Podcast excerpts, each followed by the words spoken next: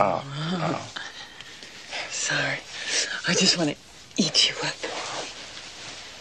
You know, that's why old ladies pinch babies' cheeks. It's the flesh. It just makes you crazy. Ronnie, Ronnie. Hmm. You want to try an experiment?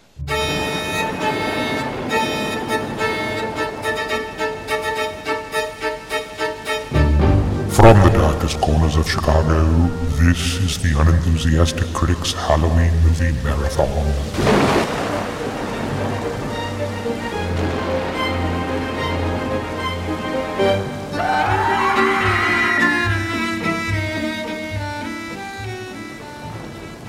Hello, everyone, and welcome to The Unenthusiastic Critic. I'm Michael McDonough. I write about film and television at unaffiliatedcritic.com.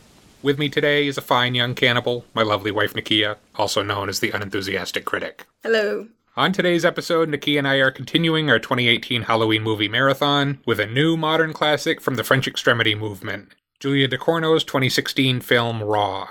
Nakia, what do you know about Raw? I know the basic plot. I heard about it when it came out. It was a big deal because it was a female director. hmm So my understanding is that this is a young woman who is a vegetarian who goes off to veterinary school, I believe, and discovers that she likes eating raw meat. so hilarity ensues from there. Okay. So Julia Ducournau, this is her feature debut.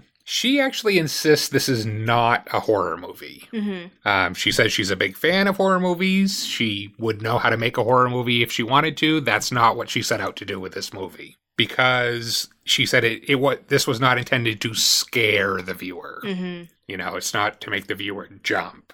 And I see where she's coming from with that. It's a coming of age story of a It's a, Woman a becoming a surprisingly sensitive coming of age story. I think it's, you know, an exploration of sexuality and body image and eating disorders and mm-hmm. addiction, bullying. There's a lot of stuff going on in this movie. You know, I think it can be viewed as a feminist fable. I don't know. This is all stuff we will talk about. okay. But it's also gross. Ducournau may not have set out to scare the viewer, but she did set out to make the viewer uneasy, and she succeeded in that goal. Raw made a big splash on the festival circuit, particularly when, during a Midnight Madness screening at the Toronto Film Festival, ambulances were called for multiple audience members who either passed out and or vomited in the cinema. I mean, you can't buy that kind of That's publicity. that's pretty good PR there. Yeah. So, I think before we get to the film itself, let's talk briefly about your level of squeamishness. I mean, we've talked already during this marathon about what scares you, Mm-hmm. but I don't think we've talked about, you know, what makes your skin crawl and your stomach turn and what what squicks you out. Um. Well, it's interesting that we're sort of in this sort of body horror genre because I think a lot of the themes that probably gross me out the most are in that space. Mm-hmm. So a film like The Fly is probably one of the That, that's a classic. disgusting things I've ever seen in my life. David Cronenberg is pretty much the first name that comes up when you start talking about body horror. It's really disgusting. I mean, Goldblum's transformation into the fly is just a test of your, you know, gag reflex because he's just there's shit falling off of him and he's picking parts of his human body off of himself as he sort of makes this transformation into the sort of weird hybrid fly monster that he becomes as he starts to sort of take on more and more characteristics of the fly the way that he eats so now he has to vomit on his food yes. in order to be able to eat it. So that scene is particularly disgusting. even, Um, even before it gets to that extreme, like gradually it happens over the Yeah. course of the film. And Geena Davis says to him early in that process, she's like, "You look bad, Seth, Yeah. and you smell bad." Yeah. like he's just his body is just decaying. decaying. Yeah. And for me, there's a lot of gross, disgusting scenes in that movie. But the one that gets me is just a very minor passing moment where he's looking in the mirror and he's chewing on his fingernail and he just peels the whole off, yeah. fingernail off. Mhm. And then he like squeezes pus out of it. It's disgusting. Horrifying. I'm the person that like people there's a whole like genre on YouTube and I think there's even a TV show now of like Dr. P- uh, Pimple Popper or something like where Oh, people God, no. like watching like really Yeah. just corroded cysts sort of like shit like that. I don't. Uh, it, it just bugs me, and I can't. I can't deal with it. and I don't understand how anybody enjoys looking at shit like that. Um. So yeah, the fly is probably high, and then we don't even get to like Geena Davis in the dream sequence having the fly baby, which is just. I mean, birth, even when it's human, is disgusting. But you add onto that it being a weird fly maggot baby, and I just no, no, thank you. That's quite all right. I think that's. I think there's there are like a lot of s- different subgenres of body horror, Mm-hmm. and I was trying to just identify what some of them are. I think definitely having something inside you That's a big deal, yeah. that is not supposed Yeah. to be there is one of them. Yeah, it's that idea of like a foreign body that is then going to sort of punch its way out of you is particularly disgusting. I cannot handle it. So something like Alien is hits that pretty strongly with the alien sort of, you know, ejecting itself out of that guy's uh, stomach Uh, and then skittering across the room. Particularly disgusting. That movie Slither, I think that was one of our first dates. I that was might have looking back and been thinking, one of our first dates. Slither, James Gunn's 2006 film. Just I'm a, I, I know how to show a lady a good you time. really do. Wine and dine and horrify. Um, but that really should have told you what you were getting into. it right really, I did not read the signs. I really didn't pay attention to the signs. But there's this sequence where the host alien thing like impregnates this woman and over the course of the film you just sort of see her get bigger and bigger and bigger as she fills up with these like slither worms She just bloats to like. it's disgusting She, she, like becomes house sized. she's basically, in a barn taking up the whole barn. Her body's just a ball. She's Yeah. like um Violet. Is it Violet that blows up in uh Oh, in uh, Willy Wonka. Willy Wonka? Yeah. She's Violet, but you know twice. um, so yeah, and so she. You know, she's alive during the whole thing, and she she's like, I feel them crawling inside of me, and I'm just so hungry. I'm so hungry, and she's eating and eating, and then eventually she gets to the point where she just bursts open, and all these slither slugs just sort of crawl. It's just a disgusting, disgusting scene. But yeah, Yeah, so Slither and Alien, the, that's kind of in the sort of parasite Mm-hmm. subgenre where you get this thing inside you that is going to transform you in some way or Right. destroy your body in some way. I think there's a lot of those. I think The Thing yes, is that movie. That's a Mm-hmm. another great body horror movie. Um then I think there's a subgenre of infection movies Mm-hmm. that's a little different, that where it's just disease and decay, Mm-hmm. that whole fear of the body just falling apart. right? I think there's metamorphosis or mutation movies, and The Fly is that kind of Yeah, movie. that yeah. your is just becoming something else that you can't control. I think werewolf movies fit that category. American Werewolf in London, that great transformation scene. Here's a movie I know you happen to like Teeth. I do like teeth. Yes, I haven't. I need to watch that again. I appreciate that's another because that was all about vagina dentata, which uh-huh. I I just think that's a brilliant idea. But see, that was that treated as a negative. Well, no, it was sort of empowering in that film. Yeah. like- it was like a superpower. Because I think she she grew them when she needed them. Yeah, she was being right, assaulted or something. Right. and, uh, yeah, and, but when she found someone she actually liked, it wasn't a problem. I believe. Uh, that that part I don't Maybe. remember. it may it may still have been a that would problem. be that would be useful to have sort of retractable teeth. Shut that shit down. Uh, I think there's a subgenre of sort of forced transformation. Mm-hmm. This is when someone is altering your body. mm-hmm. Um, I think, and I have not seen any of the Human Centipede No, movies, but I guess that's what's going on there. I cannot. I just no. Uh, I think Dead Ringers, the other Cronenberg movie that you like, would probably I did that not category. like that film. Let's go on record that I did not like that film at all. I wish we had done that for the blog or the It's a podcast. horrible film. That's yes. It's just evil, insane gynecologist is talk just a- about wanting your vagina to have teeth. Like that's just no.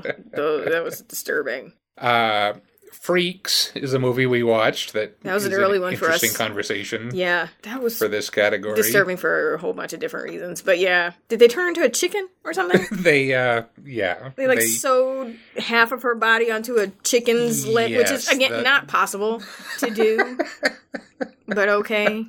And she was just still alive, walking around.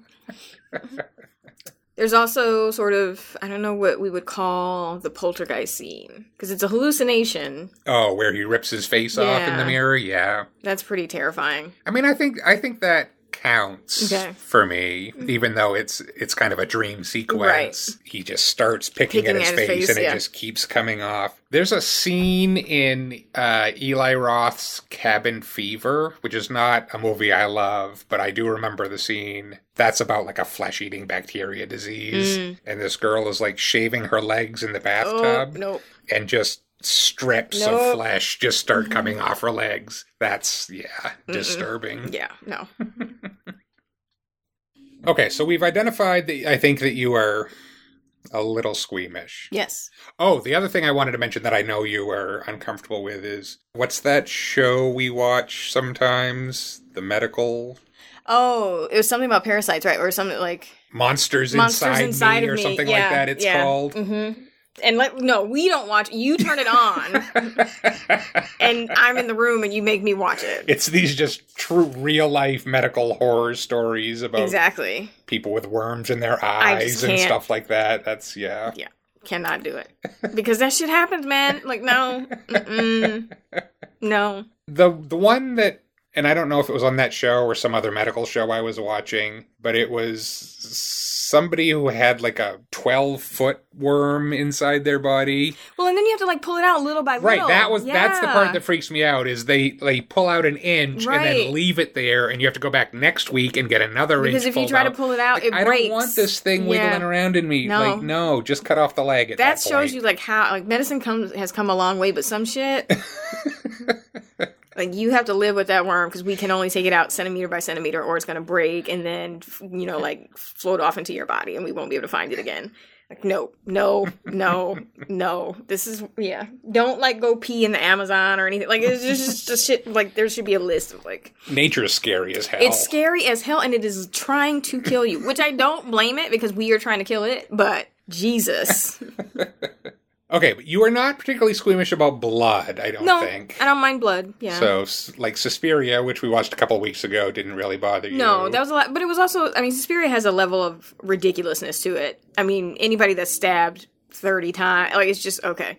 So yeah, the blood didn't bother me, and maybe because it is that sort of neon pink blood that doesn't look particularly realistic. Right. Maybe that's it. I think I have a thing with tearing into flesh. I think that like peeling flesh off the face.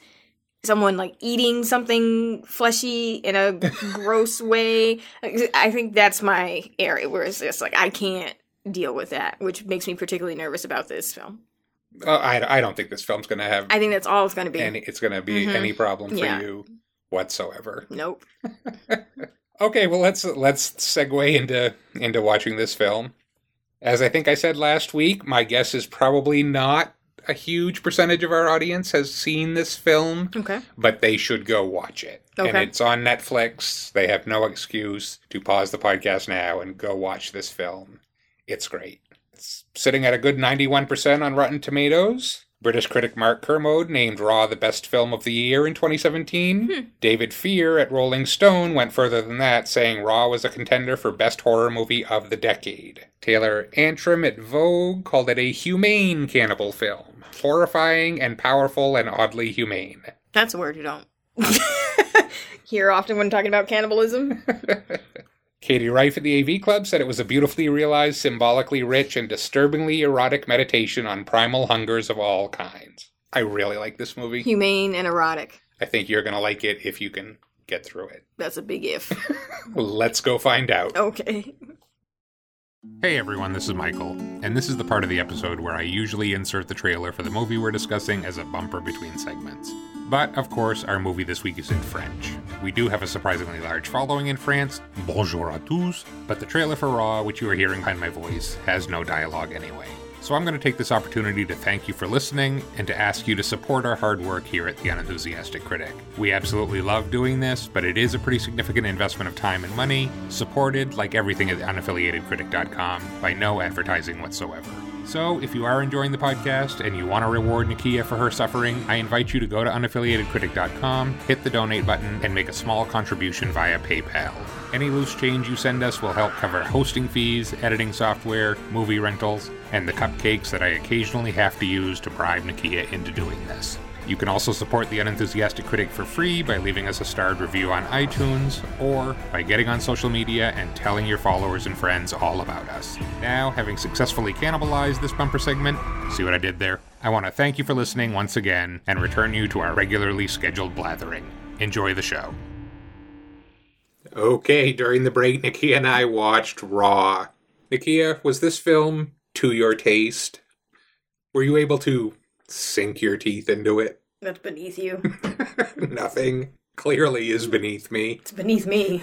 well, yes, obviously. Uh, what did you think? I thought it was really well done. Actually, I really yeah, enjoyed it's it. It's a really good Yeah. movie. it injects some new blood, but I'm bum into the coming of age story by sort of taking these these milestones that we're sort of used to seeing and sort of refracting them through this new prism of horror, which I thought was really interesting. Mhm. Yeah, I mean, I I think there's a dozen different ways you can approach this film, Mm-hmm. but one of them is I think it's a great college movie. It is. It's a really great. It's a great movie about that first, those first few weeks of college. I mean, I think we all knew kids who got to college and Lost their fucking minds. lost their mind, Mhm. dis- discovered drinking and discovered sex, and discovered that they didn't have to live by their parents' rules anymore, and went a little out of control. Yes. And I think this movie works just on that level as a metaphor for that.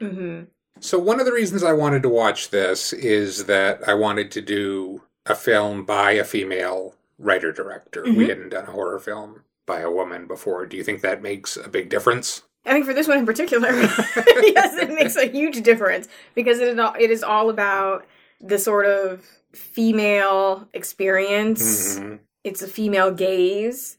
So I don't, I, and I, that's not to say that a, a male director couldn't accomplish it, but I think No, but so much horror Yeah. is about the male right, gaze. right, and this wasn't that at all. I appreciated having that sort of different perspective Mhm. and approaching it from a different perspective, particularly when you're dealing with the sort of burgeoning sexuality of a young girl. Mhm. it takes some special sort of consideration and responsibility to do that in an appropriate way that isn't objectifying. Mhm. And also, what I liked about this film, or one of the things that I liked about this film, is I think it plays with this idea of the inherent danger of womanhood and our society's fear of women, particularly women who are sort of fully actualized and Mhm. empowered. We can talk about this later, but one of the, one of the first things I noticed at the beginning of the film, you know, it's Justine and her parents and they're they're driving her to college and they're at this diner and she and her mother are sort of interacting normally but you can tell that the dad is sort of off put by her like he's not completely comfortable around Mhm. her and i feel like that's sort of a common trope in a lot of films about young girls particularly the girls on that verge of teenager to womanhood of dads not quite knowing how to interact with them in a way that they're becoming this sort of sexualized being Right. and it's it's this idea it's it's fear like it's this fear of like this i have this was my little girl and now she's becoming a woman and she's going out into the world and i know what that means and i don't quite know how to connect with her anymore Now, granted, when we get to the end of the film, Right, we also understand there might be a reason. there's some other that, shit behind there's that, Other right. stuff going on there. right but i do think that that's there but but right but then again i think that that also just serves as this larger metaphor of the fear that society and men in particular have of women and their sort of potential for being fully themselves and fully Mhm. in power of that. And so if you had a, a, a male director handling that, I think it, it may have come off differently to me than knowing that it was a female director sort of crafting this story. I think there's probably just more trust there Mhm. than there maybe would have been otherwise. So, I mean, we talked about this as body horror, but Mhm. I, I also, watching it, realized it's just an intensely physical film. It's very physical. And I started to make a list, and then I realized every scene in this movie is Mm-hmm. about the body, specifically about the female body. Well, there's there are a couple of that are about the male, the male body, yeah. and it's it's done. The film is gorgeous. The cinematography Mhm. is gorgeous. It's beautiful. But it's also done with sort of an authenticity and a realism that you Mhm. don't see in most movies of any kind, I Mhm. think, let alone most horror movies. Yeah. Everything is just located in the body. hmm Even just scenes of her sleeping, just the way she moves through a crowd Yeah. and all of the bodies around her, just everything is is so intensely physical. Yeah, and what I liked about it was it was almost this sort of it was the body, but it was the body almost taken back to this sort of atavistic state of like somehow returning to this ancestral primal thing because a lot of the movement like she has the actors on the floor a lot or at a sort of hunched over or Mhm. bent over and Mhm. sort of this idea of like this evolution that's happening and so she had to sort of return to this ancestral state to then evolve into this sort of woman that she was going to become um, because it really is it's it's also this sort of kids in college are sort of animals and animalistic and, and it's just you know you're sort of dirty and you're uh, Right. you're not quite taking care of yourself in the way that you're supposed to be taking care of and you are indulging in some of your sort of basest impulses because you can Right. at this point. Um, so it felt very physical, but physical and animalistic in a way. Somehow devolved. hmm Okay, well let's let's kind of go through let's kind of go through this film. Okay. So we open with sort of a prologue. We don't know what it means yet. hmm We see this empty road and this lone figure walking down the road. We can't make out who that is. And then a car approaches, and then this person throws themselves in front of the car. The car veers off and crashes into a tree. hmm And we see the person walk up to the car, and then we cut away from that scene. Right. I guess later we figure out that that was the sister. Alexia. Right. Alex. But then we go then we cut to that scene you were talking about where it's where it's Justine, uh Garance Marillier. I don't know if I'm saying that right. Um, she's fantastic. She's amazing. And her parents on their way to college. And they're they're in this cafeteria and she's ordered the vegetarian special something. It's basically a plate of mashed potatoes. Yeah. Because that's often what's left for vegetarians at rest stop diners. Is like, okay, well, you can have some mashed potatoes. And she finds a piece of meat in it. And everybody freaks out. Yes. because the family is vegan. deeply, deeply vegan, militantly vegan. Yes, and it's a great scene because it's she has this white plate full of white mashed potatoes, and then all of a sudden she spits this like sort of red meaty thing out of her mouth, and so mm. this this sort of idea of like you know contamination of the the purity of the mashed potatoes, which I thought was great. And it's also great because she's wearing this ridiculous like unicorn T-shirt that's very childish, infantilizing. infantilizing T-shirt, and so she's she looks like a little kid, And her parents, specifically her mother, are very controlling. very doting, and just you know spit it out. Oh my god, I need to take this plate Yeah, back. you- did can- you bite it? Did you Right. bite into it? Are you sure? So that's a great little efficient way to sort of set up those relationships and set up who these people are before we move into the meat of the film. hmm And she is, she just, at, at the beginning of the film, she does just seem, she's timid, she's not confident, Mhm, she's very shy. awkward in her body, Mhm. her clothes are rumpled and covered in lint, Mhm. and she's just, you know, this sort of shrinking violet character. Um, but she's on her way to vet school. Right. The whole family has attended this veterinary school. Yeah. which raises some other questions. Uh, but they drop her off at this very sort of brutalistic looking building. is not a pretty campus at all. And they basically speed off away, they like drop her off and speed off. The father says. He's like, "This is this is shittier than I remember." Yeah, it, like this it looks, campus." it's, and- it looks yeah. like it's sort of decayed a bit. I don't know. I can't imagine how much nicer it was because it really it looks like my dorm building actually, which was not, which was I believe a former insane asylum. Mm. Um, so you know, The same guy that built our dorms also built prisons, and you could see yeah, that in the. I think that happened a lot on Mhm. college campuses, and that does not make for the most stimulating environment. but yeah, so we drop her off at college. Yeah. So apparently, this school has some fairly intense Mm-hmm. initiation rites for its students. Who knew veterinary school was so hardcore? and I don't know if this is a thing that happens. I mean, I think our school had some version of like Hell Night for freshmen where they drag you out of bed and you Mhm. make you do stupid stuff. hmm Um, and I know like fraternities and things Yeah. have horrible rush weeks. But here, apparently, every student in the school Every is incoming subjected freshman, yeah, to torture and humiliation. yes. And they they drag them all out of bed in their underwear, They throw their mattresses out the window. throw their mattresses out the window. But again, just bodies. It's Yeah. like they're they're not wearing. Some of them aren't wearing shirts. They're wearing their underwear, or pajamas, or whatever they went to sleep in. Mhm. They're not made up. They're just these physical forms that are basically turned into like zombies. Yeah. They marched them through the campus at night. Or herds of animals, actually. Right. Yeah. mhm. At one point, actually making them crawl Right. Like animals. That atavistic thing you were talking Mhm. about. But yeah, this kind of looks like a. It would suck to go to this school. Yeah, I mean, I that was not my experience my freshman year. I don't think there was any hazing of freshmen, at least that I was aware of. Again, there may have been something happening with those that were, you know, going into Greek life. But it's, uh, yeah, I'm also just like, bitch, I'm paying to be here. Like, don't, you're not going to throw my mattress out the window. Like, we're going to have to have words. Um, so, yeah. So they crawl through this sort of weird passageway and it lets them out into this sort of crazy, sweaty bacchanal that's happening. Yes. It's just bodies rubbing up on bodies and Mhm. sweat and drinking and drugs and smoking and people are making out. people are the Justine is just walking around like a you know a deer in the guys Are, woods. guys are yelling "slutted up girls" Yeah, and to the then the women. girls are the showing their girls are tits. flashing their boobs. And yeah, she is walking through this very intimidated and Mhm. obviously very uncomfortable. hmm Just pushing through these sweaty, orgiastic bodies. Yeah. She goes looking for her new roommate, Adrian. Who she requested a woman. Yes. And they gave her a gay man, and he said it's basically the same thing. So that's he. She finds him, and he's you know making out in the corner with some guy, and Yeah. so she quickly turns away, and then finds her sister Alexia. and then finds her sister, Alex. What do you make of Alex?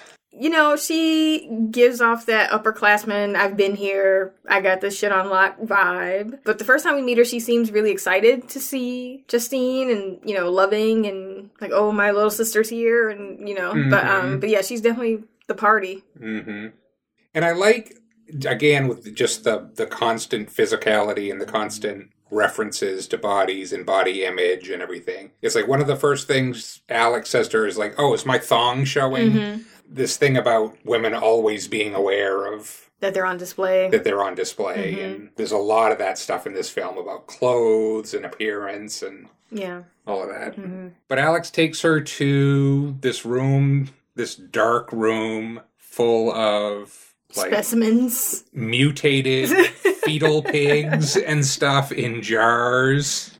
Again, just this kind of body horror Mhm. transferred into this other. What I like about that scene is that so they enter the room and it's pitch black. We can't see anything. We just sort of hear Justine saying, "Where are the lights?" Um, and Alex tells her, "You know, don't turn on the lights because we're not supposed to be in here." And then you just see flashes of light, and it's Alex turning on and off a um, flashlight Yeah. and just sort of shooting. So you get these just sort of quick spotlights on, you know, the the fetal pigs and all these other sort of specimens in the jars. And then we find out that the reason she brought her down there was to show her the photos of the past classes, freshman classes Right. and in particular show her the picture of the class that had her their mom and father in it Right. Apparently, they do a class picture of every class of mm-hmm. freshmen covered in blood. Yes. They dump blood all over them. yes Which, in one of the next scenes, that's what. Right that is part of the rush week hazing ritual is Right. that the entire freshman class gets carried um, exactly. and it's perfect it's and that's a great shot because you have all of the freshmen sort of standing you know in photos where they have the sort of tiers of hmm bleachers and so they're all standing there in their white lab coats and you just see this single drop of blood fall onto Justine's shoulder and she just sort of looks at it like what the hell? And then she looks Mhm. up and just sees this, ocean, of blood coming down Like on them. Opening the elevators Yeah, at the Overlook. awesome shot. It was a great shot. And it's at that gathering, I think, that they make her eat. yes. So another part of the uh, hazing ritual is that every freshman has to eat a rabbit kidney which what the fuck? Um, these people are supposed to be caring for animals and so she puts up a bit of a fight because she's vegan and Yeah. so she's trying to say i'm not i'm just not going to do that. And She has, we assume, never eaten meat. never eaten meat. And so alex comes over and is basically like don't you know embarrass yourself in front of these people. Don't be a chicken. Just eat the liver. It's not a big deal. And basically just shoves it down justine's throat and makes her eat it and she sort of retches a bit afterward. But Which is an interesting. Mo- I mean, we're not trying to avoid spoilers, Right. If people haven't watched the movie, go watch the movie. It's an interesting moment because Alex knows what's going to happen, yeah, she knows what they are. Right? hmm So, does she want it to happen? Does she want a playmate in this? It's possible, but maybe she didn't. Maybe she didn't know if. Does just, she think it's empowering? And I mean, we sort of get a Yeah. glimpse of that later when we see how Alex handles this. She may not have known that Justine was sort of susceptible Oh, to the she same knew- appetites. But yeah, it could also have been that she, that just like, you know, tweezing your eyebrows and, and waxing your bikini area, you know, becoming a cannibal was part of Is a- becoming a woman. a ritual. Of, Mhm. You're going to share it with her. so Justine develops this really horrific looking rash. I mean, Yeah. it's just.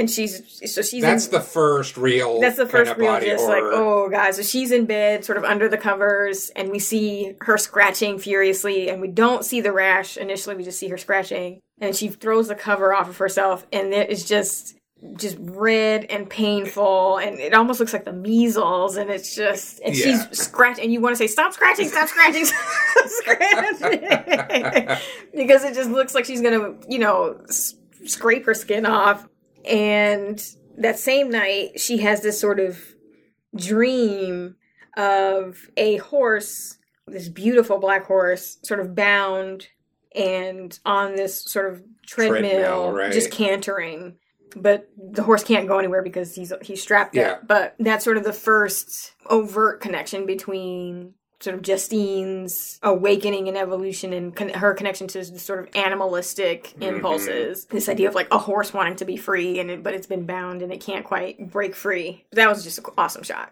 Okay, so she takes her rash to the doctor. And it's worse. This woman doctor, who's one of the. I think is she the only adult woman in the film? Other than Justine's mom? Yeah, but even Justine's mom Is barely present. Is barely present. I think so because think the so, couple of professors we meet are men. That might be yeah, Yeah, yeah. Um, and they have an interesting conversation. They do have an interesting. So she's Justine's rash is peeling, and so she is sort of tweezering off these huge, just sheets of skin, and it looks painful and terrible. And you know, and she asks these questions of Justine that you know these are the questions you get when you're a freshman in in college. Is like, okay, are you sexually active? And Right. Justine, you know, sort of shyly says no. Does she ask her about an eating disorder? I can't remember. Yeah, she does, and it's it's not clear why she brings that Right. up. She starts talking about another patient she had who Right. was morbidly obese, Mm-hmm. and you know, again, just getting into that whole body image thing and the shame of women's bodies and all of that, and how she just wanted to be average. Mm-hmm. Right. Well, it's a great story because so the, it's it's a student who had visited various doctors and no one could sort of figure out what was wrong with her. They basically all said, "Oh, well, you just need to lose weight." And then she finally gets to this nurse that is in the scene with Justine,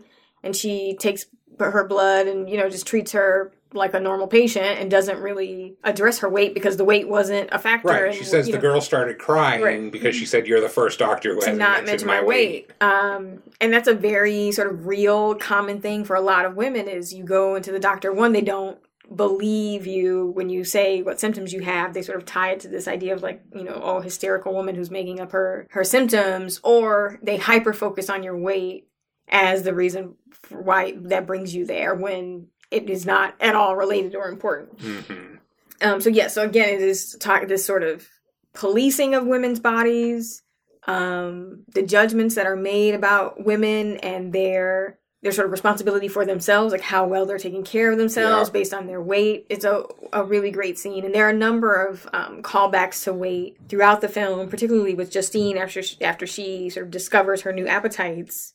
You know, her sister at one point asks her if she she looks. She says, "You look like you lost weight. I hope you're not anorexic because that's disgusting." Right. Right. so, but so her eating people is not disgusting, but her being anorexic is absolutely disgusting. Right. And the very next scene after the doctor's visit, Justine gets stopped by one of these upper class Mm-hmm. people in the hallway and is told that you Girls know, have to wear something hot. Right, you know, you obviously didn't get the message. The dress code is nightclub. She Right. says girls are supposed to be dressed in something hot, Right. And Justine says, "Well, I don't have anything." So the girl makes her wear a diaper. Yes, because if you're not hot, then you're a baby. Right. so, so yes, again, this is part of this sort of rush week activity, which I don't know how this is allowed to go on.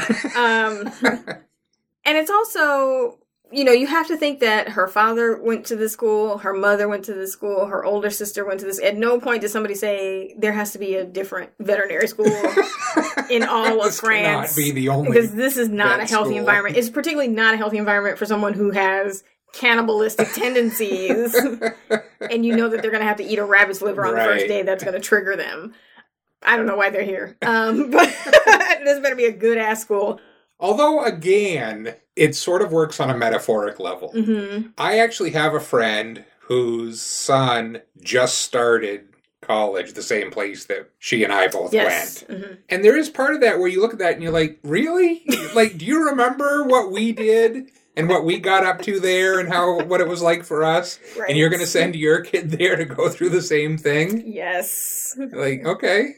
Well, it's also interesting, and I just uh, to think about that in our sort of current environment, coming off of um, the Kavanaugh hearing, and that whole sort of pipeline of assholes that come out of those prep schools, and into it's just like right. Your dad went and his dad went, and they all were assholes in the same way that you were an asshole with Yeah. the drinking and the you know the the sort of abuse and objectification of women your son and your grandson are all going to go there and learn exactly. the same stuff. and you went because it, it was that's the good school And your it- daughter's going to go out exactly with those guys. and at least so this idea of like well that's Yeah. where we all went and it's obviously you know probably a good institution but it also is a sort of breeding ground for these aberrant behaviors so yeah so that's it was, so it's interesting to sort of see that what is usually a very male focused sort of well that boys will be boys sort of thing and sort of flip it on its head and say well this is what that looks like when it's you know Mhm. from a female point of view Yeah, so Justine has been made to wear the diaper, right and then she goes to see Alex to get some new clothes. Right, and Alex gives her an old cocktail dress of hers and a pair of heels. and it is just Justine cannot walk in the heels. And you just see her She- sort of wobbling all around campus. She looks so awkward. She's She wearing just- the dress oh. over her clothes. It's just so bad. It's look she looks like a little girl who's gotten dressed up in her mom's stuff. and her sister, like I, I'm not a sister, Uh, but like the relationship between the sisters feels so real. It's very me. real. It's love and, And like, hate right, at the same it's time. It's like the sister is trying to help her, but she's also giving her shit. Yeah. and just like you know, I can't even deal with you. Right, you're getting on my nerves. Get out. Right. Just- it's a great relationship the two of them have. But yeah, so you get that you know perfect visual of her sort of teetering around on these heels that she obviously can't wear. yeah. And the dress doesn't quite fit right, mainly because she's wearing it over her clothes. um, And she gets back to the dorm, and her mattress has been thrown on the lawn with all the other Right. mattresses, and So she's she's trying to wearing the heels and the dress, trying to drag her mattress up the stairs. And again, just the mix of just sexual metaphors and you Mm-hmm. know body image stuff and all of this that's going on in that. it's a really great little sequence. Um, and she gets back to her room, and Adrian is standing there getting a blowjob yes, from somebody, and she has to slam the door. yes. And again, it's just such a powerful. But then she stands there and she listens. and yes, exactly. which is a key moment. It's like she did not. She saw her roommate getting head, and then she closes the door out of embarrassment. But then she stands at the door and she listens. Yeah. because she's deeply intrigued and interested. it's just such a powerful cusp of sexual awakening Mm-hmm. thing where she's just so awkward, but something is happening here. Yes, And the very next day, she steals a hamburger. yes. So they're in the uh, cafeteria line, and she's getting her usual sad vegetables, and then she comes to the just vat of burger and grease and she slides her hand into it and picks out a burger patty and puts it in her lab coat pocket which not, not good planning No, that was really a bad idea.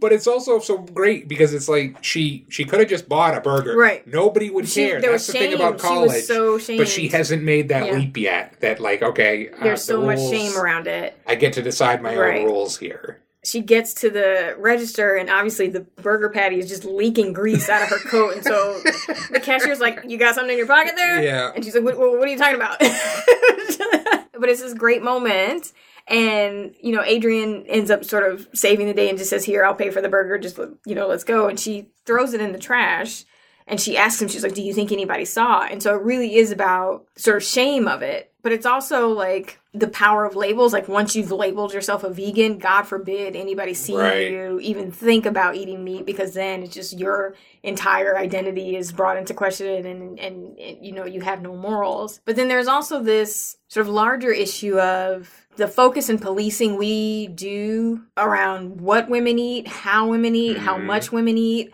just the very act of eating a meal, daring to enjoy that meal Yeah. and not feeling pressure to either purge it or to work it off or any like that's a, a political sort of statement in and of itself for many women and particularly women who are who inhabit quote unquote non-mainstream bodies because then it becomes oh well why do you think you can eat this shouldn't you be mm-hmm. watching your weight and things like that so it, there's a lot going on in this film that i thought was really interesting around sort of female consumption And Adrian actually enables her. He does. Adrian, first of all, he pays for the burger and Right. he just sort of laughs it off. And then he takes her out for shawarma. And kebab.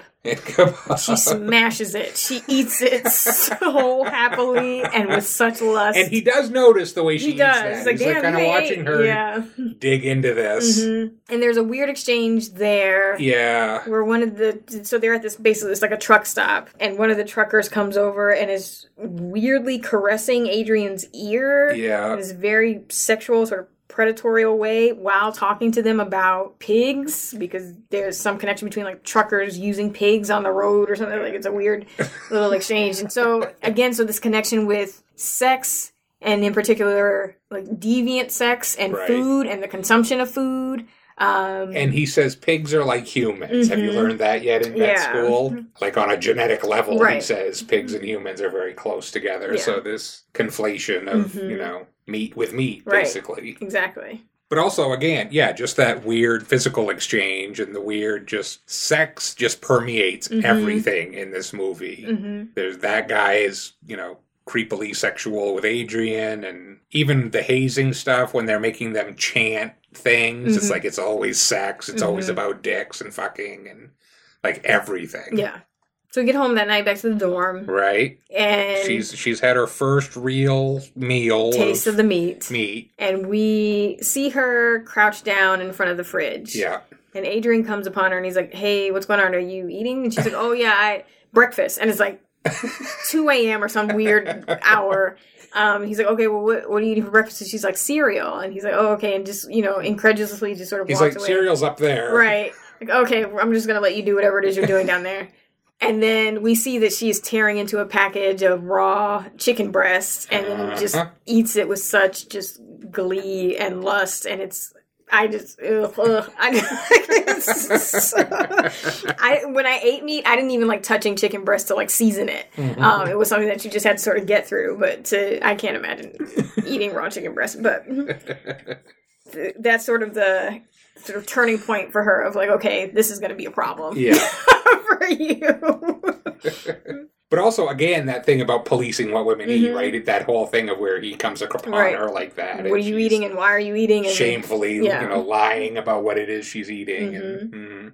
and then it's the day after that that she has let Adrian cheat off her test or something earlier, and that she's confronted by a professor about Mm-hmm. a that. male professor. Yes. it's very important. Who Hates her. hates her for being too smart. Right. He's basically like, I know exactly who you are. I know who your parents are, and I know you think you're hot shit. And, you know, a kid like Adrian who's struggling, I'd rather see him stay than have you in my class, you Yeah. know, sort of, dis, you know, uh, Intimidating. right, intimidating the other students with your intellect. So it was a very, you know, male authority figure Yeah. judging and, and trying to shame a woman for daring to achieve and excel in a way that he didn't think she was worthy of. Right. Um, and the whole time she's fucking gnawing on her hair. This was the worst part of the movie for you, I it, think. it really was because she's just gnashing on. I'm just like, ah, stop chewing on your hair. And it's so then it's this thing of like psycho nervous behaviors and tics that are typically associated with right. women. That's that's actually a real Yeah, obsessive hair compulsive pulling, hair behavior. chewing. Uh, they call it Rapunzel yeah. syndrome. So all of the, so all of that is there. eating your hair. And she finally gets out. She, she does sort of does this terrible thing where she just says, "Okay, it was Adrian's fault. He was cheating." Right. and then she goes to the bathroom. well, but the professor knew that. right, but he wanted her to take the fall. Right. And he was trying to protect the Adrian, man, right, even though he knew that the guy had cheated off of right. her. But she didn't want to have to tell on her friend. But then she ends up having to do it did, just to get out of the dead damn situation. Which you know, whatever. So she goes to the bathroom to vomit, and she, like the flesh, the human flesh eating later in the film didn't bother you as much it as really scene. that was probably the scene where I was like, I have to get up. I cannot sit here because it went on for like ten minutes. She is vomiting up the longest hairball. I, like it's just she's just pulling it out, pulling it and gagging the whole time, and pulling and pulling and pulling. And it's like, how much fucking hair did you eat? And it's it just it's such a, a long sequence, and I could not. yeah, no, I had to turn away And from I was just that like, too. I cannot that watch her so vomit up this hair. Disgusting.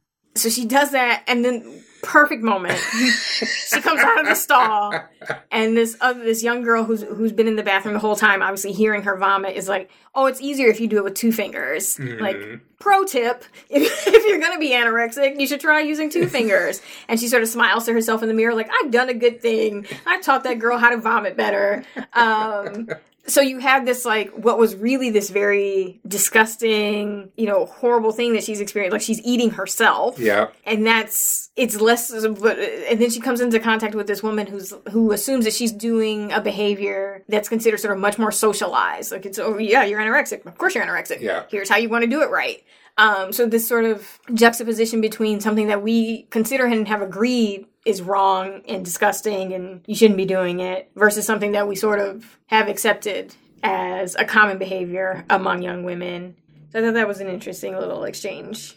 And then I think we come to the fateful night out with Alex. She goes to Alex's dorm, I guess it is, and they're just sort of hanging out. And Justine's in the bathroom brushing her teeth, and Alex goes in there behind her to brush her teeth, and she sort of just looks over to Justine and plucks, starts plucking at her eyebrow. So Yeah. again, you get this like hyper focus on a woman's appearance and what's considered attractive and what's not, what's considered feminine and what's not. And she, and she lifts up Justine's arms, and Justine obviously hasn't been shaving under her arms, and so she comments on that. And then it's like, I can't even imagine what's going on between your legs. She's like, I'm gonna wax you.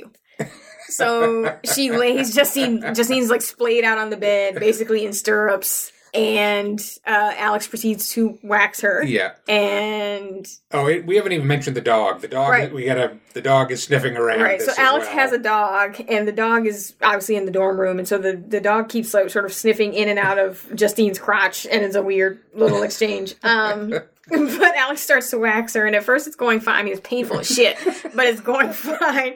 And they they do this great. It's a great because they do get super close in on the skin and the hair, and you can see like the individual hair follicles sort of being pulled out by the wax, um, and it's just torturous and painful. And again, this sort of reminder of quite barbaric things that women do to themselves in an effort to be considered attractive or clean. Right. I mean, Um, that's the thing. Me yeah. watching this, that's a horror movie scene Yeah. in and of It itself.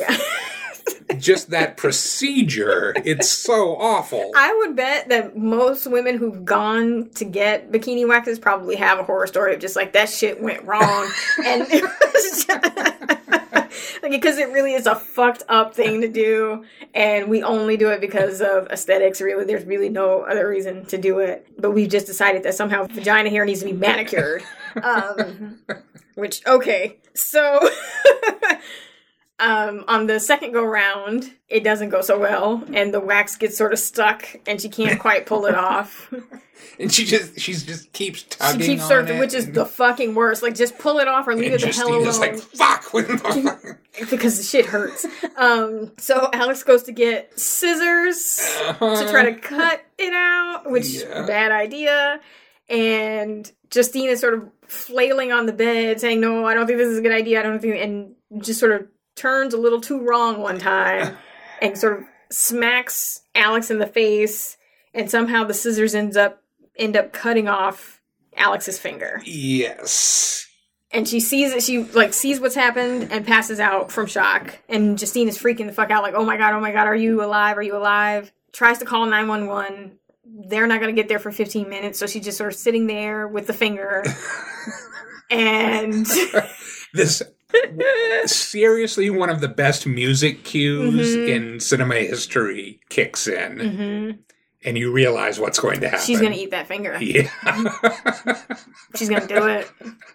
There, you know, you see the transition happen from, from her freaking out, trying to because initially she's starting to look for ice for the finger, so she put right, the finger on right. ice. She to does. She it. calls nine one one. does all the They right tell her to put the finger on ice. She goes to the fridge. Oh, there's no ice. There's no ice. I'm gonna have to eat this finger. it's that quick. It's like, oh shit, I'm gonna have to eat this damn finger. So She, she just like licks a little blood. yeah. She well, she sort of slumps down on the floor. She's in front of the fridge. So again, Mhm. we have her sort of on the floor in front of a fridge in Yeah. this sort of shame position. Yeah. and she's holding the finger out in front of her and uh, catching the blood that's dropping, dripping from it in the palm of her hand, and it just quickly licks up that blood, and then it's just it's Yeah, over. Then it's like It's one, done. she gets that first. she goes in on that finger like it's a fucking rib tip, and she just like.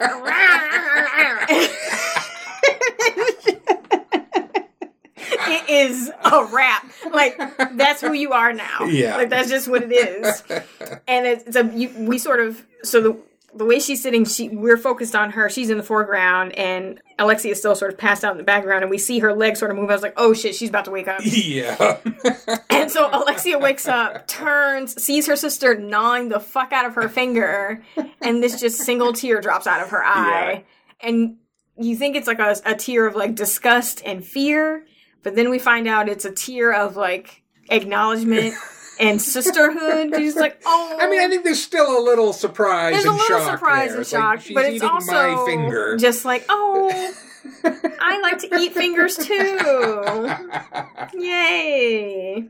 that whole scene is about as It's great perfect as any scene it's I've a ever great seen. scene. Okay, so let's. this seems like a good place to pause and talk about cannibalism.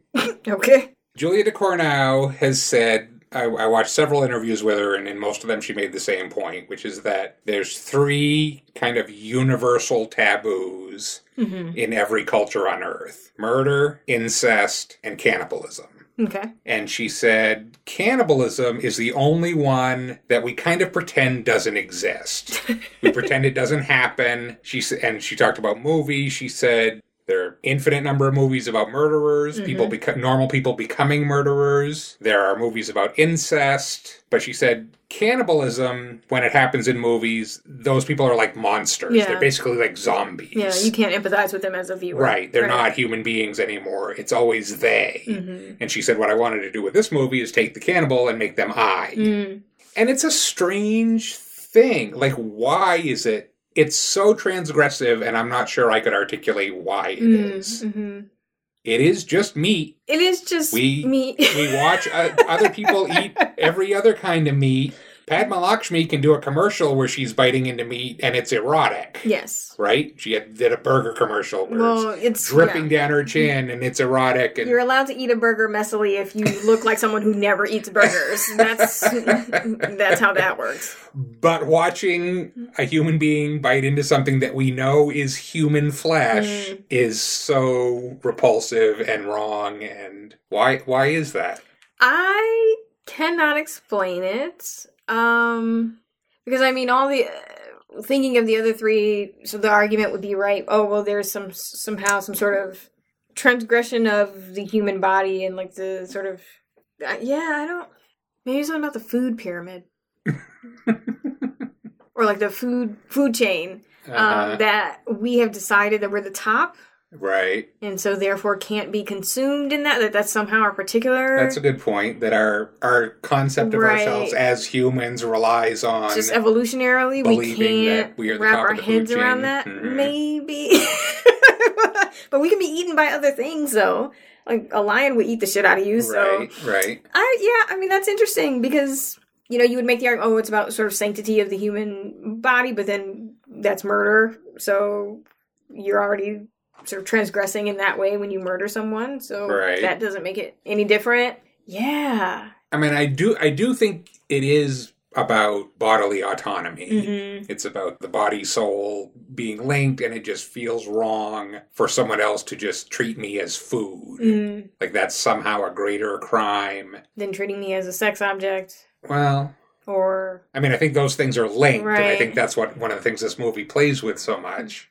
I mean, maybe it is the empathy thing. It's that we have sort of been trained through media to have empathy or to at least be able to find empathy for people who murder or for people who engage in incest. Not that it's easy, but you can get there. You can sort of see right, How you would get there? right well not right, yeah, right but like you could sort of see the path right like Right. even the you know those shows of like um those like snap shows where the spouse kills their spouse because like they were chewing too loud. Like you can sort of follow the Oh pattern. no, that I can totally yeah you're like oh i totally get i see how you got there.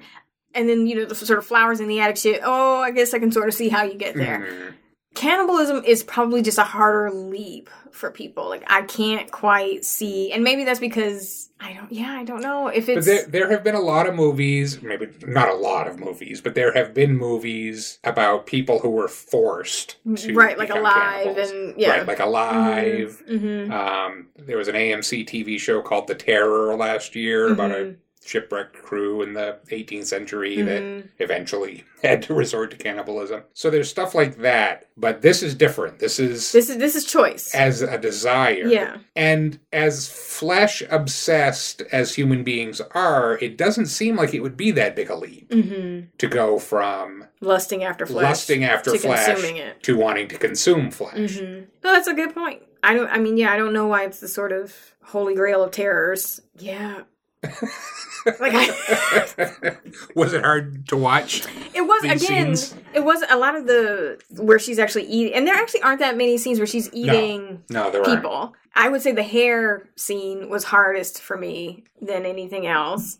And maybe this was different because I was watching it as a metaphor, and so it wasn't like, oh, she like this is a metaphor for her coming of age as a woman versus this is someone who really actually enjoys eating people. And so it's just- But the movie, I mean, it definitely is a metaphor. Right. But also, the movie plays it very straight. yeah, it's very played very straight. Like she is actually eating. It's that. not played yeah. for camp. It's No. not played. It's like It is not a hallucination. It is not. No, she is eating people. Mhm. So yeah, I don't. That's an interesting question of sort of why how we've sort of become accustomed to and can empathize with one and not this. And I'm not sure I know the answer to that. Maybe we just need more cannibalism stories. Okay, so let's all right. So let's get back to the story. So the parents come. We're at the hospital. Alexia does not tell her parents that Justine ate her finger. She says that the dog ate her No, which again is another interesting moment when we get to the end of the movie because wouldn't they kind of know? you would think that they would at least have a question of like, oh, did this? Yeah, you would think that they would. And the dad's like, "Yeah, we're gonna have to put the dog down." Yeah, because 'Cause- once an animal tastes human Justine flesh, told them that the dog ate the right? finger. You know, it can't be trusted anymore. Right, Which he also knows is true about his wife. and his daughter. and his daughter. so everybody's in some deep denial here. This is also about family secrets that are not helpful.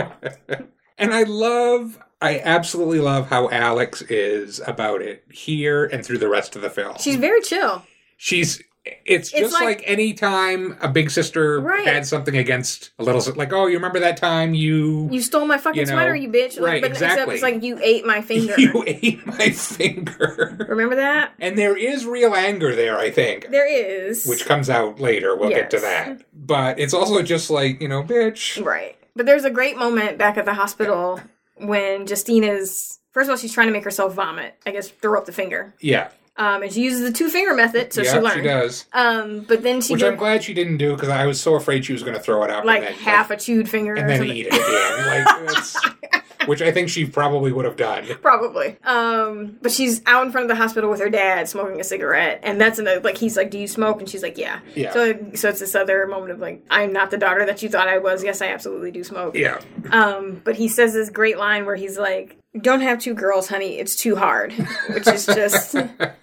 so there's you know the underlying of like just the difficulty of having girls that you know people it's you know it's just difficult to have girls but then we also know that there's this other layer of like well there's particular difficulty around having two girls who are cannibals Right. um and so it's just there's really funny moment of just sort of resignation on his part of like, this is just what it is to have girls. He's just like this put upon Yeah. male that's just surrounded by these difficult women. So it's a great little moment. Um, but so they leave the hospital, and Alex takes Justine on a little field trip.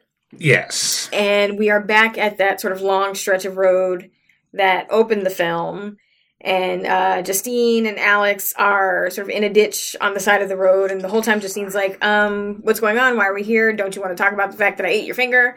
And just Alex is just sort of intently focused on the road and the, the passing cars. And then we see just see her dart out in front of one of the cars. It hits her and then crashes into a tree. Justine is, you know, obviously freaking out. It's like, oh my god, are you dead? Are you okay? What's going on? Alex gets up very sort of nonchalantly, walks over to the passenger side of the car, and proceeds to gnaw on the exposed brain of the passenger. And Justine is just like this moment of horror, of like, what the hell are you doing? What's going on? And Alex is just like, well, this is what you're going to have to do. I'm trying to teach you. I, you know, I did this for you. You're going to need to know how to do this. So, Yeah. you know, just as she taught her how to tweeze her eyebrows and wax her bikini line and poorly, um, and you know, you know, dress in a sexual way, you know, you're going to need to know how to get your food. You're basically going to need to know how to hunt. Right. So yeah, and that seems to be the sort of dividing line. I think one of the things you said, one of the words you used at the, the sort of top of the podcast was this idea of it being a humane portrayal.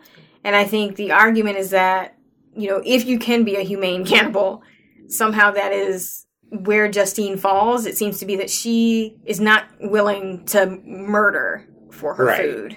Um, whereas And- Alex has seen that this is just sort of a necessary solution to her problem. Well, not problem, to her hunger. Her hunger. Yeah. Right. Yeah, and Alex doesn't. It doesn't seem to bother Alex at all No. that she's murdering No. people. And there's no judgment in the film. No, the film doesn't Yeah. really deal with that at all. Yeah.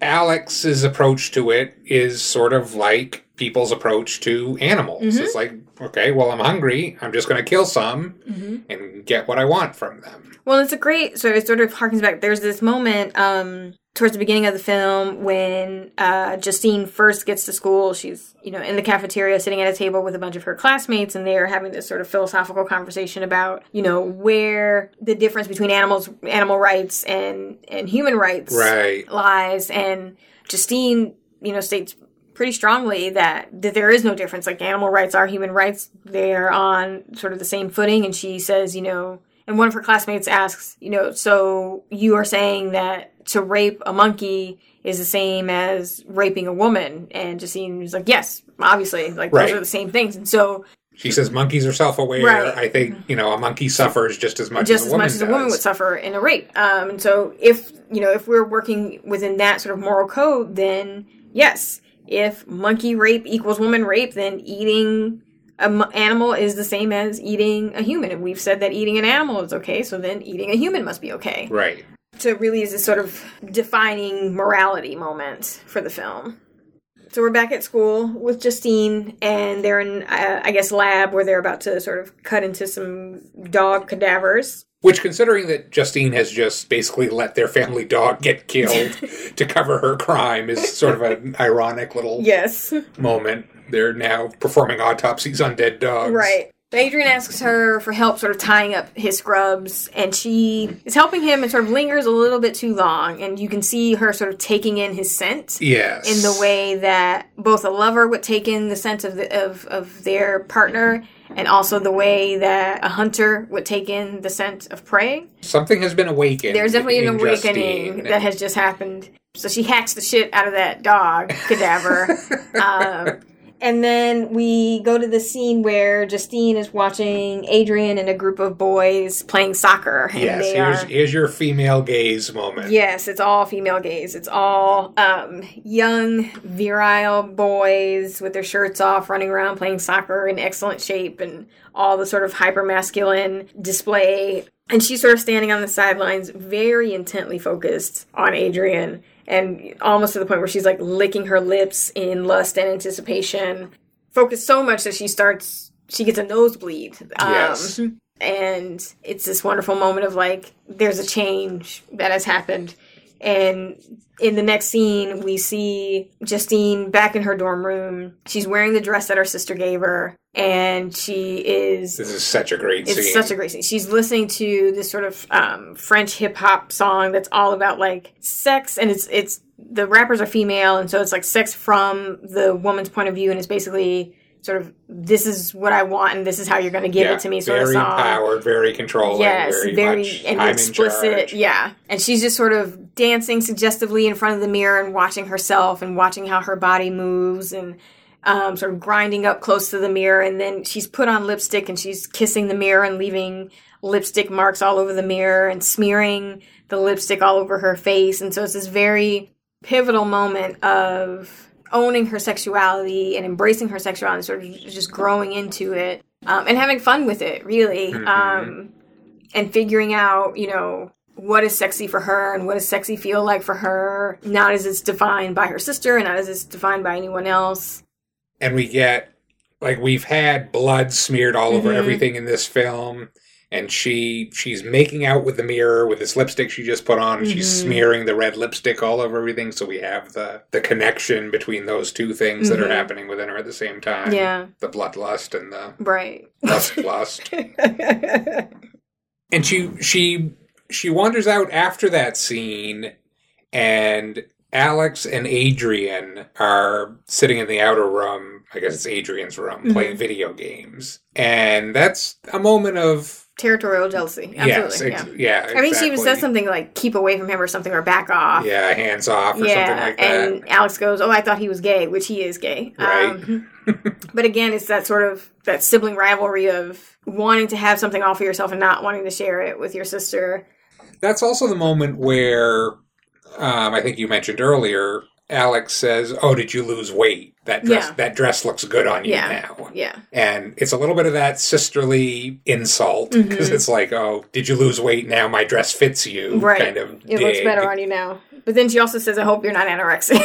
yes, right. Because anorexia is so boring. yes, But it's also just this acknowledgement that that Justine has changed. has changed, Yes. has sort of come into her sexuality. hmm But Justine has told her she's not going to eat meat. Right. She's like, I don't need it. Yes. I'm okay. I'm going to be fine. I don't need to crash cars to do this. Right.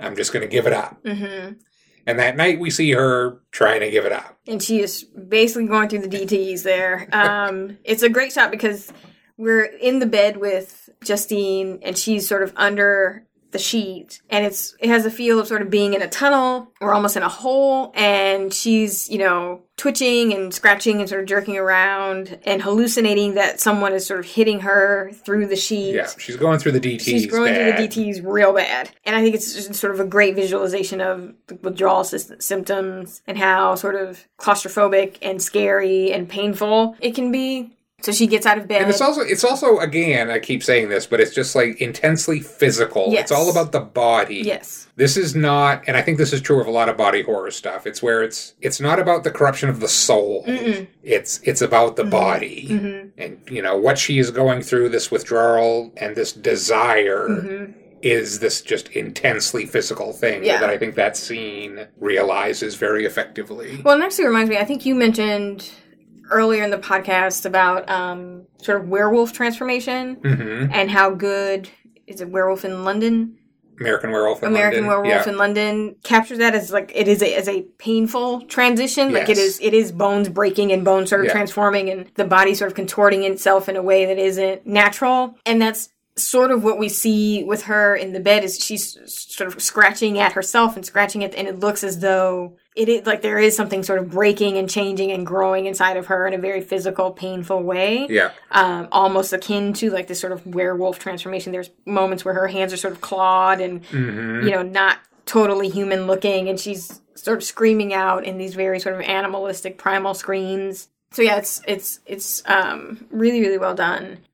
So she gets up to go to a party. Yeah, so she gets up to go to a party because that's what you do when you can't sleep and you're going through withdrawal. She kind of wanders out into the hall. I think she's still in her underwear. She stuff, is. She's still in she? her pajamas Yeah. that she's been sleeping in, and she just sort of wanders out into the dorm hall. And stumbles upon um, a party. And again, these kids never seem to be doing any work. They have a Um, lot of par- a lot of they weird have a lot parties. of weird parties. Um, and this was apparently a paint party. Mm-hmm. So they douse her with blue paint, and then they pull a gentleman who'd already been covered in yellow paint, and they shove the two of them into the bathroom and say, "Go make green." Right. So basically, a really you know fucked up seven minutes in heaven sort of thing. It's kind of an interesting moment to th- think, just thinking about that, because it's like she's had blood thrown on her Yes. earlier in the film, Mm-hmm. and here we get these sort of these bright primary colors Mhm. of the paint. Mm-hmm. She's blue, and the other guy is yellow. Mm-hmm. It's almost like this is this could have been a more normal form of sexuality, Mhm. like the the color coding is like that. This is something more normal, Mm-hmm. but it doesn't work out that way. No, it does not work out. because she finds the red. She finds the red um, instead of making green. So they, he sort of, you know, is making out with her and rubbing up on her, and you know, says something along the lines of, you know, we don't have to rush or anything, or I'm not going to hurt Right. you. Don't worry, we can go slow. We can go slow. And he doesn't realize that she's going to go real fast. um, and she bites the shit out of his lip. and he runs out of the bathroom screaming, bleeding. And Adrian is, is at the party and sort and he sees this happen and sort of gives her a knowing look of just like, oh, okay, that's interesting. Yeah. And we go, we're back with them at their dorm room. Um, and he asks her, did he like, you know, talking about the guy in the bathroom, did he try to, you know, touch you or did he, was he like rough with you or try to assault you? And she's like, no. He's like, oh, well, did you like him? And she's like, mm, I don't really know. He's like, okay, well, are you into S and M? Is it just like you're into pain or like trying to figure Did this out turn you on? right exactly what it was. going on in that bathroom and sort of where she is? And he's like, you know, are you into S and M or something worse? Right. And she just goes, sort of shrugs it off and is like, mm, I'm gonna go to bed. So he proceeds to watch porn as you do. Yeah. And Because he's, he's gotten turned on by He's gotten turned on by it. bit. so she comes out of the room and she says, It's worse. She's wearing a towel. Wearing she a comes towel. out wearing a towel. And then they proceed to have like the roughest sex I've ever seen on film. Um, and it's basically she's basically a rabid dog. Like Yeah. they are going at it, and she is growling and trying to bite the shit out of him the whole time. Yeah. and he's She's on top. she's on top, and he's steadily trying to like push her head away so that she doesn't bite him, and telling her to stop and stop. Like he doesn't want her to stop having sex. He, he just wants her to sort of stop trying to bite him. Um, and she's going for it. Um, but so they climax, and for her to sort of finish and be satisfied, she has to bite something. So she ends up biting down on her own arm and draws a significant amount of blood while doing so. And he's just kind of like, oh, okay, this is interesting. yeah. And that was her deflowering. And that was her deflowering. Very beautiful. so the next day, he does what a lot of men in college do after they've had sex with someone. He ghosts her. Yeah. And she confronts him about it. It's like, well, what the fuck? Like, you, you know, you have sex with me, you take my virginity, and now you don't want to talk to me? And it turns out he wasn't being an asshole. He is gay, as he Right. has said the whole yeah, it isn't about he's disgusted at her biting or anything. No. No. Or afraid of her. He's just like, that's not who I am. Right. He says something like, you know, I didn't spend 20 years in the closet to come to college and have sex with girls. And so that is fair. That is him owning his sexuality. It is. It's it's the other side of that female gaze Yes. thing where it's like you don't get to make me the object Right. of your fantasy. Right. And change who I am. So with Adrian off the table, she has to go find someone else. yeah. So she goes to yet another party, Yeah. wearing that dress yet again with some like ratty tights. And what I love is that she's wearing it with sneakers. It's just like again, sort of defining what femininity is for her, and it isn't you know trying to struggle in heels. It's I'm going to Yeah. wear this short little skanky dress with some Reeboks. Um, so she's drinking heavily, and She's she's, drinking so totally out much. of it. It's such a great scene. She's wandering through that party. And again, it's all sweaty bodies Yeah. and making out, and, and she's like just grabbing every person Yeah. she walks by and she tries to kiss a guy and his girlfriend gets upset and then So she, she tries kisses to the kiss the girlfriend, girlfriend. like she doesn't care No. she's just hungry yes, she's feral at this point Alex finds her and sort of takes her to the, I guess, the medical school that's next door to the veterinary clinic, right and they're in the morgue. yeah And um, we see her sort of pull out a cadaver, and then we, as an audience, leave that scene. And the next scene is the next day. Justine wakes up, obviously hungover, stumbling to class, And we see everybody sort of pointing at her and looking at her and just giving her looks. hmm She sits down next to one of her classmates, and the classmate gets up and actually moves away from her after giving this like look of just utter disgust Yeah. we don't know you know it's clear that something happened last night but we don't know what happened and then adrian finds her and is like oh i have to show you something so he shows her a video that someone took at the party and it's alex is in the morgue with her and justine is on the ground basically again like a dog and totally feral at this point. and Alex is dangling the arm of a cadaver in front of Justine and teasing her with it. And, you know, Justine is sort of jumping up, trying to bite the arm. And Alex is telling her to go fetch. And, you know, all of the classmates are standing around just in utter disgust and Yeah. fascination with what's going You on. you hear somebody say, "Oh, come on, don't film that. Yeah. She's really fucked up." Right. But of course, They're everyone is film it. filming it. Right. They're all Which again is like that's something that happens. You strip away the sort of layer of cannibalism. That's something that happens to girls Yeah. all the time in high school and at college. It's like you you drink too much, you are put in a compromised position, and people take advantage and they film you. That film goes everywhere, and then you're you're a pariah and you're disgusting and you're a skank and you're all these other Yeah. things. So it's like again just using this the cannibalism as a sort of way to inject some life into what is you know a very standard narrative of sort of right. A very standard horror story for, for girls, in college. in college and even in high school Yeah. um So uh, she goes to find her sister, yes and we have the best and again, going back to that scene just for a second, that has to have been the little lingering anger Mhm. about the eating of the finger Yeah. coming out. Yeah. Like that's the sister was a little pissed off and Yeah. decided she was going to get some. well it's also, and again it's like it's taking something very normal of like siblings doing shitty things to each other just because that's what you do is Yeah. like i'm gonna be mean to you because i just feel like being mean to you but you, it's now amped up to a level of 10 because now we're dealing with fucking cannibals so it's like now i'm gonna tease you with this cadaver and make you look like you're gonna eat it The other thing I'll say about that scene before we move on, Julia Ducournau has said that she originally conceived this story taking place in a medical school. Mm-hmm. And then she was like, "Oh no! If I do that, I have no story because there's bodies everywhere. Yeah, they, can just, go down the to the bodies, morgue yeah. and have a snack. Like Yeah. there's that's not even a short. which i'm still not sure why they didn't do Yeah, that's a. I mean, you know, But, you want them fresh. I guess I, I think that's how I wrote it off is that they probably don't want old frozen bodies, and it's probably harder to explain why the cadavers have bite marks out of it. Like it maybe just be That would, after a while, you Yeah. would think that would somebody would notice that. But yes. yeah, so that's a question. Uh, but yeah, so she goes to look for her sister uh, to confront her about you know what happened that night, and you have This the, is everybody's on the roof because this is they've just announced the end of the hazing Yeah. period. so all the students initiation week there, is over. and it's the most epic sister on sister fight awesome. ever because you have two cannibals fighting, so there are no rules. okay, shit's gonna get ugly quick. Alex takes a big chunk out of Justine's cheek. Yeah, They both chomp down on each other's arms. There's just a lot of again like feral dogs going at each other. Um, and then they finally are broken up. And I think two people use like scarves to sort of lasso them again as if they're trying to leash mad dogs. yeah. Justine is able to sort of break away, and then she goes to free Alex from from the other guy, and they sort of walk off together in this like joined moment of like "fuck you guys, you don't get us, and we're sisters," and blah blah. Right. Like the whole crowd is like turned against right? They're just they're disgusted at the whole display, so they walk off together. Justine takes Alex back to her dorm, and you know they're sort of cleaning each other up and patching each other's wounds. Justine makes a sort of fateful decision. So she leaves Alex in her bedroom and she could lock the door so that Alex couldn't get out. Right. We see we see her take the key. We see her standing there thinking about it. hmm Should I lock Alex in? She decides not to, which Yeah. proves to be a very fateful decision.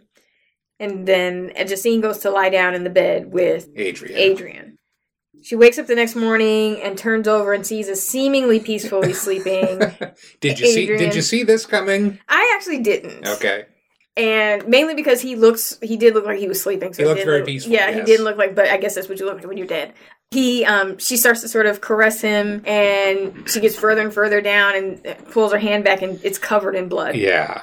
she pulls the sheets off and she realizes that she sees that like a big chunk of Adrian's leg is just gone. Like he's Yeah. been, it's just a chicken bone, basically. And she is thinking that she ate him in the middle of the night. Right. And she's sort of shaking him and yelling at him, like, why didn't you hit me? Why didn't you stop me? You could have stopped me. You just needed to hit me. But then she sees that he's been stabbed in the back with a ski pole. And she realizes it couldn't have been her. It must have been Alex. So she goes to look for Alex and she finds Alex sort of slumped down again, slumped down in front of a fridge, hmm covered in blood and totally zombified. Like she's not really Yeah, responding. Her eyes are just, just she's just not there. She had a big meal. It made She her did. sleepy. She was tired. Um, she Justine picks up the ski pole and sort of just points it at Alex's head as if she's going to stab her. yeah. She considers it, decides not to, and instead sort of takes Alex up in her arms and takes her to the bathroom and very lovingly just sort of It's it's such an amazing It's scene. It's so scene. intimate. She undresses Alex and she undresses herself, and they both get into the shower to sort of wash the blood off of themselves. And um, Justine is washing out. Like Alex is not really; she's totally cat- catatonic and just Yeah. not responding. So um, Justine is washing the blood off of her and very, again, lovingly just cleaning her up and. and It's getting- it's like a mother yeah. cleaning a child. and again, not sexualized in any way, Right. not an objectified scene. It's it really is just two people who are who have who know each other and who who know exactly who the other is and have decided to love each other anyway. hmm Um, and that's a very sort of that's a love that only siblings really have. Is like I told I absolutely know who you are and you absolutely know who I am, and you know, in spite of all of that, I'm gonna love you for who you are. But obviously, that bitch has to go to jail because she murdered someone. It's gonna be kind of hard to cover It's up. gonna be hard to cover that one up. Yeah. that's a little more. That's a little harder than oh, it was just an accident on a highway. Right. Um, so the next scene is we see Justine handcuffed behind plate glass. And this is another really beautifully done Oh, it's shot. a great shot. we see the reflection of Alex's face in the glass and the reflection of uh, Justine's face, and they're sort of superimposed over each other. You almost don't know what you're looking right, at. right? because it's first. sort of like, "Who is that?" fuzzy and out of focus. Um, and as one moves and the other one doesn't, the faces sort of shift, but it's basically akin to saying, like, these are the same, pe- like, they're the same Yeah. the parents sort of get up and walk away and nothing is said. I guess this is like sort of visiting hours. And, and then Justine gets up and before she leaves, she puts her cheek up against the plate glass and Alex kisses her where the where she had, you know, Yes. earlier taken a chunk Yeah. out of her cheek. And then uh Alex flips off her sister with the finger that she no longer has. Yeah. And it's a really actually beautiful, loving little moment. Right. Um Because they're still sort of teasing each other are. and like They're holding sisters, grudges. right? It's like you know, shit happens. um, so then we we're back at the sort of family home. Justine is sort of moving some vegetables around on a plate, but she doesn't want to eat them, and her mom is, you know, saying you're going to eat all those vegetables, and you can't leave the table until you eat the vegetables. Yeah. And um, her, you know, her mom goes away, and then it's just she and her dad sitting at the table, and her dad says something like, you know, it's not your fault, and Justine's like, yeah, no, I know. She, he's like, no, no, really, it's not your fault. Um, your mom was tough at 1st Mhm. Um, I would, you know, try to ask her out, but she would say that we were just best friends, and then we kissed, and I knew. And that's when we realized that the scar that is above his lip was because his wife had chewed the fuck out of his face. out of his lip. And so he opens his shirt, and you just see s- scars and bite marks that must have come from, you know, a, a lifetime together of her indulging herself on him over the course of the years. And he's just sort of resigned himself to that role of sort of being Food. food For his wife. for his wife. when she needs to bite Like, something, she's biting That's him. just, you know, a, a part of their marriage. Um, Isn't it part of every marriage? you know, everybody has their shit. And then he says, he tells Justine, you know, I'm sure you'll find a solution, honey. Which is just like, I don't know how you search for that on Tinder or OK Cupid. Like, do you want to be my snack? But yeah, that's going to be a rough hoe to hoe there. And that's the end of the movie. That is the end of the movie. it's it's funny to me how ineffectual the parents are in Mhm. this movie. hmm And the mother in particular, like we get to know the dad a little bit. Yeah. The mother is just off Yeah. screen. We hear her, you know, those couple of scenes where she's like, eat your food. hmm But she's not a character. No. When really she probably could have provided some insight into all of this. But I also think that's just about that period in your life too. It's like your parents are not. Yes, they've been through everything you've been through, you know, but they're just gone. They're Yeah. out of the picture. You're you're figuring shit out for yourself. Yeah. And even at the end of the film, the dad is just like, "Yeah, you know, I'm sure you'll figure it Right. out. You'll find a solution." Not we're gonna need to get you some help or anything like that. Like, no, you're you're a cannibal and you're just gonna have to deal with that. Yeah. As if she had diabetes. Um, so yeah. And that is raw. That is raw. Okay, so is it a horror movie? We started with that question. Right. I don't know that it is. I think I would say because there aren't any really like jump scares or No. anything like that. Um, I really do think it's just a coming of age tale that happens to involve cannibalism. I don't know that I would consider it a horror movie. I mean, because I think it employs a lot of the sort of anxieties and fears that, again, just come with your typical sort of coming of age thing. Like that scene where she's dropped off at the uni- at the campus and it looks scary and foreboding, Mhm. and you know.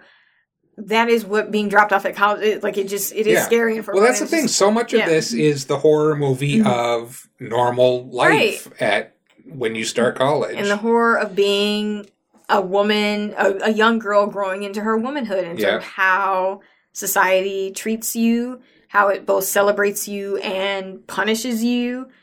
So yeah, it's just and figuring out how to navigate the Right. things you want that other people don't necessarily approve of. exactly. And So I mean, I think it's it's a. I don't know that I would call it a horror movie. there are horrifying. There are horrifying elements. Moments. Yes, mainly the hair. That was that. So that was the worst. That was probably you. the worst for me. Is her chewing the hair and then watching her vomit the hair back up was probably the the the sort of the point for me where I was just like, okay, I could tap out. Did it make you hungry?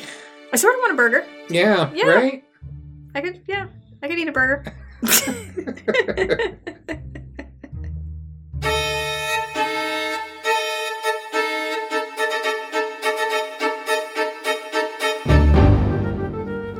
That's our show. We want to thank you for listening, and we hope you'll join us again next week as the Unenthusiastic Critics 2018 Halloween Movie Marathon comes to an end. Nakia, for the final film in our marathon, I was going to pick something dark and artsy and psychologically dense, but you have been such a good sport that I feel you deserve a special treat. Mm, this will be good. So, for dessert this year, we're going to be revisiting one of your favorite franchises and watch Sam Raimi's Evil Dead 2 Dead by Dawn. What would you say if I said I never want to see Evil Dead 2? I would say you're shit out of luck. In the meantime, you can find us on the web at unenthusiasticcritic.com, follow us on Twitter at Free Range Critic, or leave us a review on iTunes. In any of these places, we encourage you to suggest a film Nakia desperately needs to see to make her life complete. Until next time, remember, true love means making your partner watch movies they really, really don't want to watch. I prefer dark meat. Story of my life.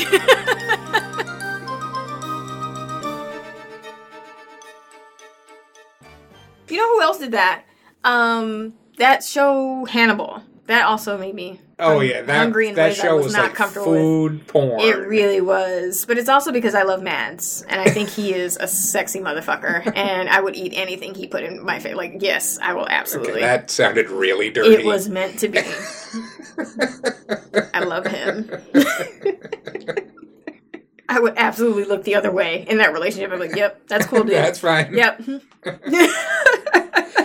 Invite me to your dinner Yeah. party. As long as I can, you know, be with you, I will. I will do. See, I can It's- understand the husband there. Yes, It's rude to ask what's in the food anyway. it really so, is. yeah. Like someone prepared something lovely for you, you just eat it. you know, that's the rule.